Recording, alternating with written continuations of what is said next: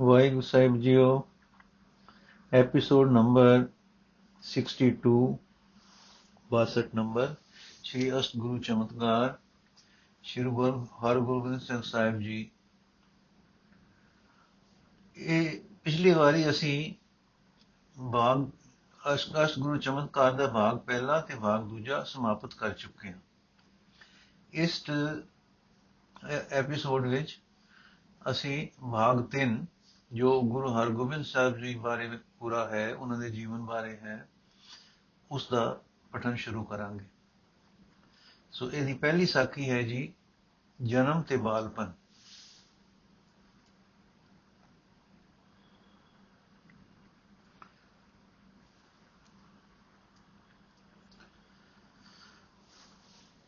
ਸੋਲਾਂ ਸੌ ਇਕਵੰਜਾ ਬਿਕਰਮੀ ਵਿੱਚ ਸ੍ਰੀ ਗੁਰੂ ਅਰਜਨ ਦੇਵ ਜੀ ਅੰਮ੍ਰਿਤਸਰ ਸਨ ਕਿ ਇੱਕ ਦਿਨ ਪਤਿਵਰਤ ਧਰਮ ਦੀ ਪੁੰਜ ਸਤਵੰਤੀ ਅਰ ਸੁਧ ਸੁਭਾਉ ਸੁਪਤਨੀ ਗੰਗਾ ਜੀ ਨੇ ਬੇਨਤੀ ਕੀਤੀ, ਆਪ ਸਭ ਦੀਆਂ ਅਸਾਂ ਪੁਜਾਉਂਦੇ ਹੋ, ਆਪ ਸਭ ਦੀਆਂ ਆਸਾਂ ਪੁਜਾਉਂਦੇ ਹੋ ਅਤੇ ਤ੍ਰਿਲੋਕੀ ਪਰ ਉਪਕਾਰ ਕਰਦੇ ਹੋ, ਮੈਨੂੰ ਪੁੱਤਰ ਦਾਨ ਬਖਸ਼ੋ।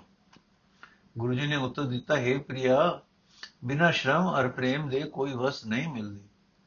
ਜੇਕਰ ਇਹ ਚਾਹ ਹੈ ਤਦ ਵਡਾਲੀ ਦੀ ਰੱਖ ਵਿੱਚ ਬਾਬਾ ਬੁੱਢਾ ਜੀ, ਗੁਰੂ ਨਾਨਕ ਜੀ ਦੇ ਸੱਚੇ ਸਿੱਖ ਰਹਿੰਦੇ ਹਨ।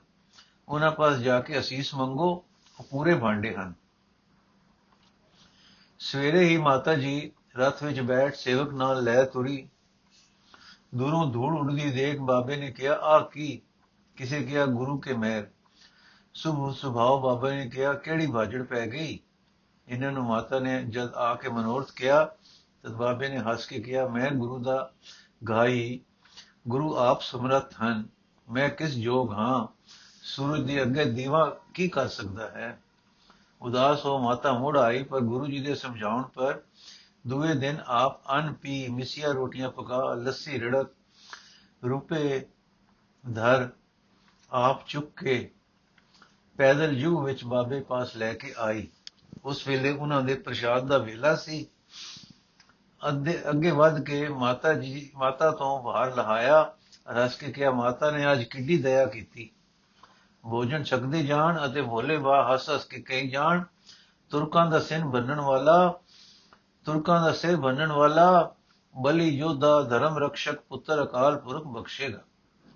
ਸੋ ਸਤਿਆ ਹੋਇਆ, ਪਰ ਉਸ ਤੋਂ ਪਹਿਲੇ ਪ੍ਰਿਥੀਏ ਦੀ ਚੁੱਕ ਨਾਲ ਨਵਾਬ ਸੁਲੀ ਖਾਨ ਨੇ ਜਦ ਗੁਰੂ ਜੀ ਨੂੰ ਲੁੱਟਣ ਲਈ ਅੰਮ੍ਰਿਤਸਰ ਵੱਲ ਧਾਈ ਕੀਤੀ ਤਦ ਗੁਰੂ ਜੀ ਅੱਗੇ ਹੀ ਖਬਰ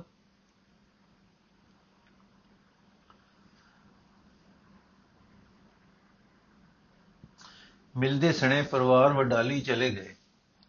ਇਨੀ ਕਾਲੀ ਵਿੱਚ ਗਏ ਕਿ ਬਾਬੇ ਬੁੱਢੇ ਦਾ ਬਾਜੜ ਵਾਲਾ ਵਾਕ ਮਾਨੋ ਅੱਖਰ ਅੱਖਰ ਸਤਿਆ ਹੋ ਗਿਆ। ਕਿਸੇ ਪਿੰਡ ਇਸੇ ਪਿੰਡ ਜੋ ਅੰਮ੍ਰਿਤਸਰੋਂ ਥੋੜੀ ਵਾਟ ਉੱਪਰ ਹੈ, ਸੰਮਤ 1652 1592 ਏਡੀ ਵਿੱਚ ਹਾੜਵਦੀ ਇੱਕ ਐਤਵਾਰ ਦੀ ਰਾਤ ਨੂੰ ਹਰਗੋਬਿੰਦ ਜੀ ਅਵਤਾਰਧਾਰੀ ਹੋਏ। ਘਰ ਘਰ ਖੁਸ਼ੀ ਹੋਈ, ਪਰ ਪ੍ਰਿਥਿਆ ਬਹੁਤ ਸੜਿਆ ਅਤੇ ਇੱਕ ਦਾਈ ਨੂੰ ਕੁਝ ਦੇਣਾ ਕਰਕੇ ਬਾਲ ਗਾਤ ਲਈ ਗਲਿਆ, ਪਰ ਉਹ ਦਾਸ ਉਸ ਦਾ ਮਨੋਰਥ ਪੂਰਾ ਨਾ ਕਰ ਸਕੀ। ਫਿਰ ਇੱਕ ਸਪੇਰੇ ਨੂੰ ਘਲਿਆ, ਪਰ ਇਹ ਪਾਪ ਵਾਸਨਾ ਵੀ ਨਾ ਪੂਰੀ ਹੋਈ। ਹਰ ਗੋਬਿੰਦ ਜੀ ਦਿਨੋਂ ਦਿਨ ਆਤਮਾ ਅਤੇ ਸਰੀਰ ਕਰਕੇ ਬ੍ਰਿਧੀ ਬ੍ਰਿਧੀ ਕਰਦੇ ਰਹੇ। ਕੁਝ ਚਿਰ ਪਿਛੋਂ ਮਾਤਾ ਗੰਗਾ ਜੀ ਦੀ ਬੇਨਤੀ ਮੁਜਬ ਗੁਰੂ ਜੀ ਫੇਰ ਅੰਮ੍ਰਿਤਸਰ ਆ ਰਹੇ। ਦੇਖੋ, ਮਾਤਾ ਗੰਗਾ ਜੀ ਦਾ ਸੁਭਾਅ, ਸੀਲ ਸੁਭਾਅ। ਅੰਮ੍ਰਿਤਸਰ ਆ ਕੇ ਪਹਿਲਾਂ ਜੇਠ ਦੇ ਘਰ ਗਈ ਅਤੇ ਪੁੱਤਰ ਨੂੰ ਪ੍ਰਿਥੀ ਦੇ ਚਰਨਾਂ ਵਿੱਚ ਰੱਖ ਕੇ ਮੱਥਾ ਟੇਕਿਆ।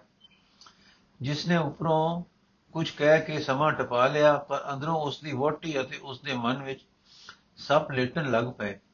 ਫਿਰ ਵੀ ਮਾਤਾ ਗੰਗਾ ਜੀ ਨੇ ਹਿਰਦੇ ਵਿੱਚ ਵੈਰ ਨਹੀਂ ਰੱਖਿਆ। ਮਨ ਦੀ ਸ਼ੁੱਧੀ ਅਤੇ ਵੈਰ ਭਾਵਨਾ ਤੋਂ ਸਫ਼ਾਈ ਦਾ ਸੱਚਾ ਸਮੂਨਾ ਦਿਖਾ ਨਮੂਨਾ ਦਿਖਾ ਦਿੱਤਾ। ਮਹਾਦੇਵ ਜੀ ਬਾਲਕ ਨਾਲ ਵੱਡਾ ਹਿੱਤ ਕਰਨ ਲੱਗ ਗਏ ਅਤੇ ਮਿਲ ਕੇ ਬਹੁਤ ਪ੍ਰਸੰਨ ਹੁੰਦੇ।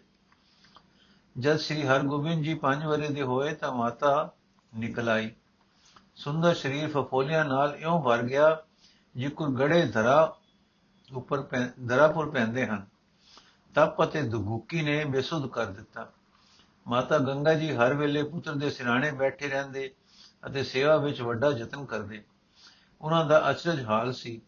ਸਿੱਖ ਦੀ ਔਲਾਦ ਪਿਆਰੀ ਸੂਰਤ, ਪ੍ਰੇਮ ਦੇ ਪੁਤਲੇ ਹੋਣ ਕਰਕੇ ਲਾਡਲੇ ਦੁਲਾਰੇ ਨੂੰ ਇਸ ਮਹਾ ਖੇਦ ਵਿੱਚ ਦੁਖੀ ਦੇਖ ਅਤੇ ਇਸ ਰੋਗ ਦੇ ਆਸ ਤੋੜ ਦੇਣ ਵਾਲੇ ਅੰਤ ਨੂੰ ਸੋਚ ਕੇ ਚਿੱਤ ਦੀਆਂ ਵਾਗਾਂ ਹੱਥੋਂ ਨਿਕਲ ਜਾਂਦੀਆਂ।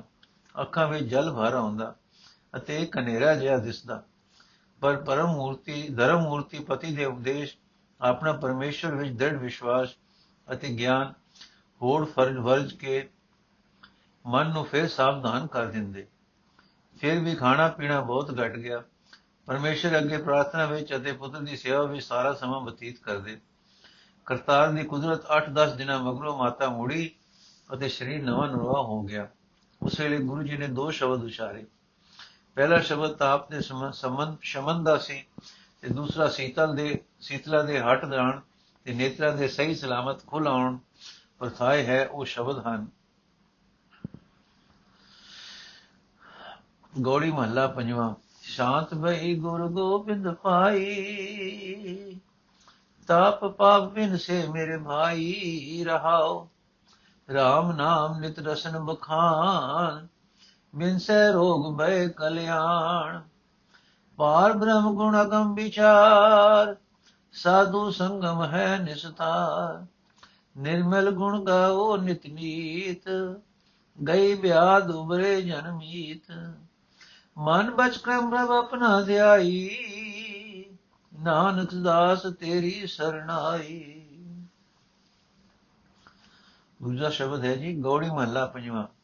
ਨੇਤਰ ਪ੍ਰਕਾਸ਼ ਕੀਆ ਗੁਰਦੇਵ ਵਰਮ ਗਏ ਪੂਰਨ ਭਈ ਸੇ ਰਹਾਉ, ਸੀਤਲਾ ਤੇ ਰਖਿਆ ਬਿਹਾਰੀ, ਪਾਰ ਬ੍ਰਹਮ ਪ੍ਰਭ ਕਿਰਪਾ ਧਾਰੀ, ਨਾਨਕ ਨਾਮ ਜਪੈ ਸੋ ਜੀਵੈ, ਸਾਧ ਸੰਗ ਹੈ ਅੰਮ੍ਰਿਤ ਪੀਵੈ।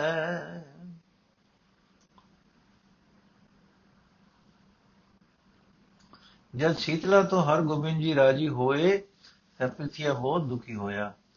ਹੋਰ ਤਾਂ ਕੁਛ ਨਾ ਔੜੀ ਗੁਰੂ ਦੇ ਬ੍ਰਾਹਮਣ, ਗੁਰੂ ਜੀ ਦੇ ਬ੍ਰਾਹਮਣ ਨੌਕਰ ਨੂੰ ਜੋ ਗੁਰੂ ਚੰਦ ਨੰਦਨ ਦਾ ਖਿਡਾਵਾ ਸੀ, ਧਨ ਦੇਣਾ ਕਰਕੇ ਬਾਲਕ ਨੇ ਵਿਆਹ ਦਿਵਾਉਣ ਦਾ ਬੰਦੋਬਸਤ ਕੀਤਾ। ਹੋਨਹਾਰ ਬਿਰਵਾ ਕੇ ਹੇਤ ਚੀਕਨੇ ਹੋਤ ਚੀਕਨੇ ਪਾਤ ਹੋਨਹਾਰ ਬਿਰਵਾ ਕੇ ਹੋਤ ਚੀਕਨੇ ਪਾਤ।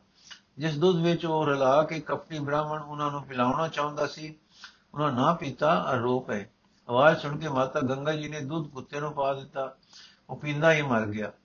ਕੁਕਰਮ ਦੇ ਫਟਕਾਰ ਅਤੇ ਧਰਮ ਨਿਆਂ ਕਰਕੇ ਦੁਸ਼ਟ ਬ੍ਰਾਹਮਣ ਹੁਆ ਹੋਇ ਕੇ ਸੂਲ।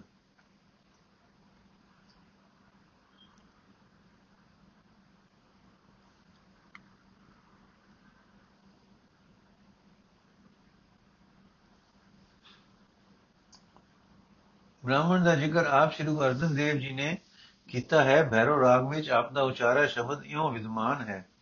लेप न लागे तिल का मुँह।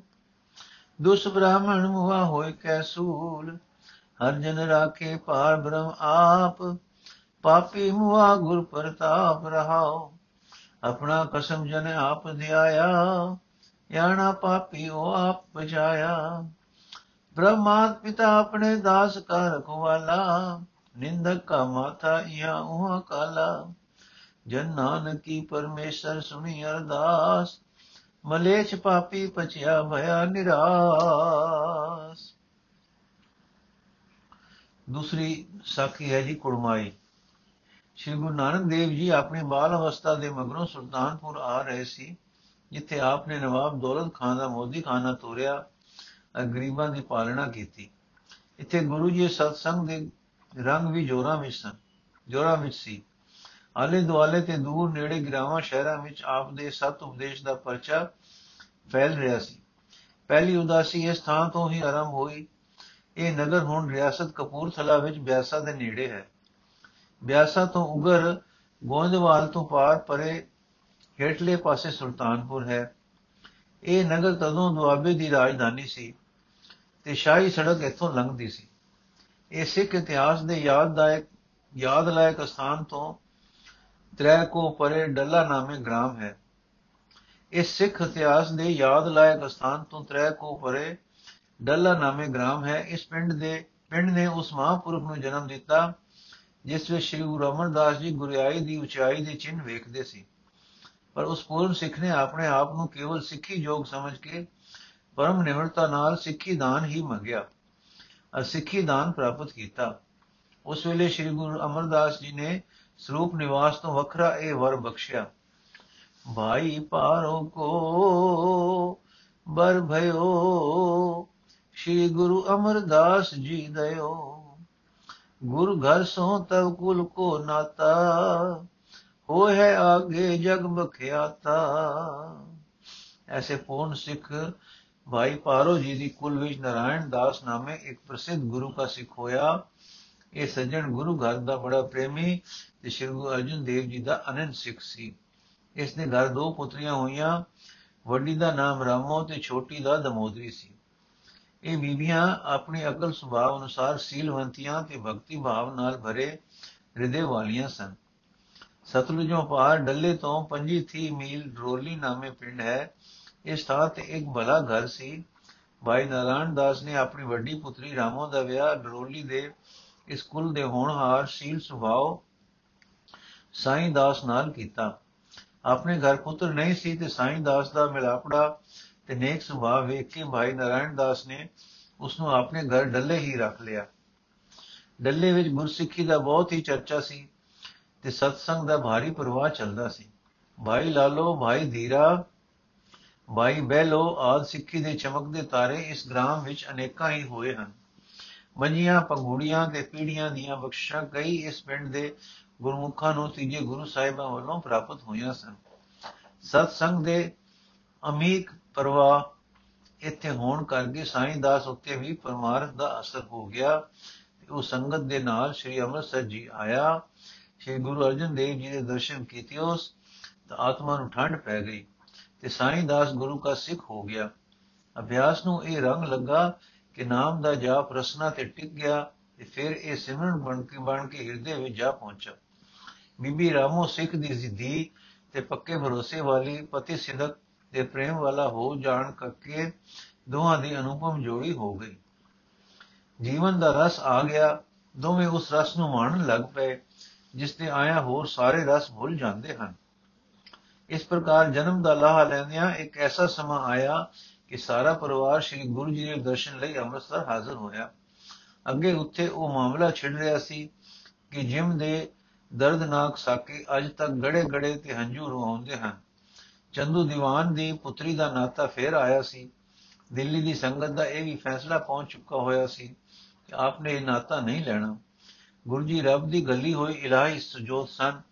ਪਰ ਸਿੱਖਾਂ ਨੂੰ ਇੰਨਾ ਪਿਆਰ ਕਰਦੇ ਸਨ ਕਿ ਕਈ ਵਾਰੀ ਸੰਗਤ ਨੂੰ 21 ਵਿਸਵੇ ਤੇ ਨਿਜ ਨੂੰ 20 ਵਿਸਵੇ ਕਿਹਾ ਕਰਦੇ ਸਨ। ਸਿੱਖਾਂ ਨੂੰ ਉਹ ਮੇਰੇ ਮਾਧੋ ਜੀ, ਸਤਸੰਗ ਮਿਲੇ ਸੋ ਤਰਿਆ।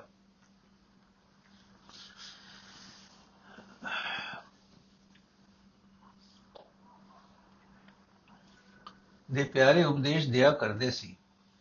ਉਹਨਾਂ ਸਿੱਖਾਂ ਦੀ ਬਾਬਤ ਇਹ ਫਰਮਾਨ ਆਪ ਦਾ ਸੂਰਜ ਪ੍ਰਕਾਸ਼ ਵਿੱਚ ਲਿਖਿਆ ਹੈ ਮਾਨਨੀय ਗੁਰਸਿੱਖ ਹਮਾਰੇ, ਕਰੇ ਤਥਾ ਇਹ ਜਥਾ ਉਚਾਰੇ, ਸ਼੍ਰੀ ਨਾਨਕ ਆਦਿਕ ਗੁਰ ਸਾਰੇ ਜਾਣਤ ਰਹੇ ਇਨਹੂ ਹੋ ਪਿਆਰੇ। ਹਮ ਵੀ ਮਾਨਤ ਹੈ ਸਿਖ ਬਾਪ, ਕਹਿਓ ਤਿਨਹੂ ਨ ਲੀਜੈ ਸਾਖ। ਹੋਏ ਸਿੱਖੇ ਇਹ ਤੋ ਪਦ ਪਾਏ सकल जगत को पूज बनाए सिख के संसर अपर न प्यारो सास सास में सिख संभारो पूजनीय है सिख महान तन धन मेरो है सिख प्राण सिखन की करुणा सुख पये कहो तिन्हू को किम हट कहे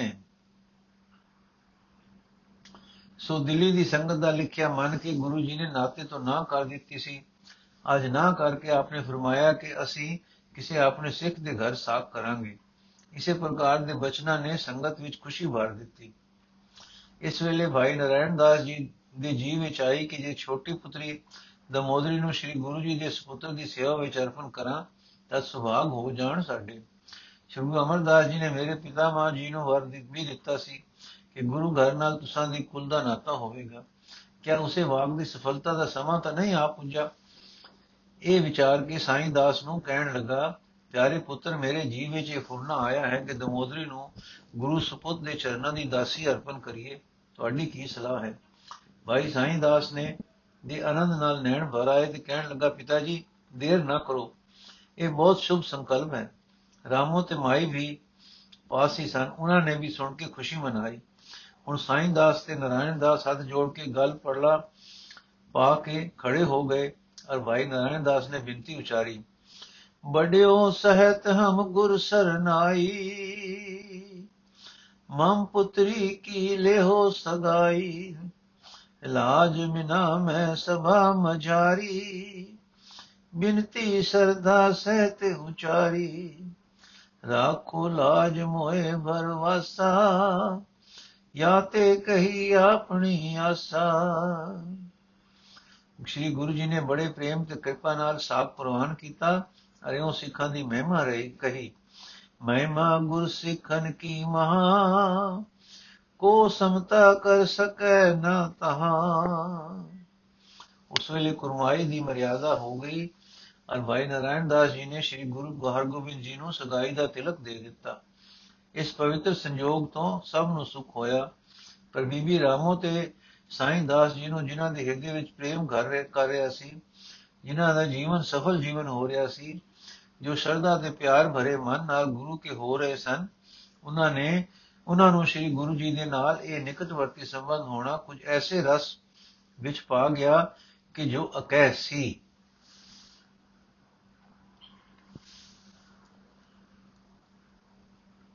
ਵਾਹਿਗੁਰੂ ਜੀ ਕਾ ਖਾਲਸਾ, ਵਾਹਿਗੁਰੂ ਜੀ ਕੀ ਫਤਿਹ। ਅਗਲੀ ਸਾਖੀ ਹੁਣ ਕੱਲ ਪੜਾਂਗੇ ਜੀ।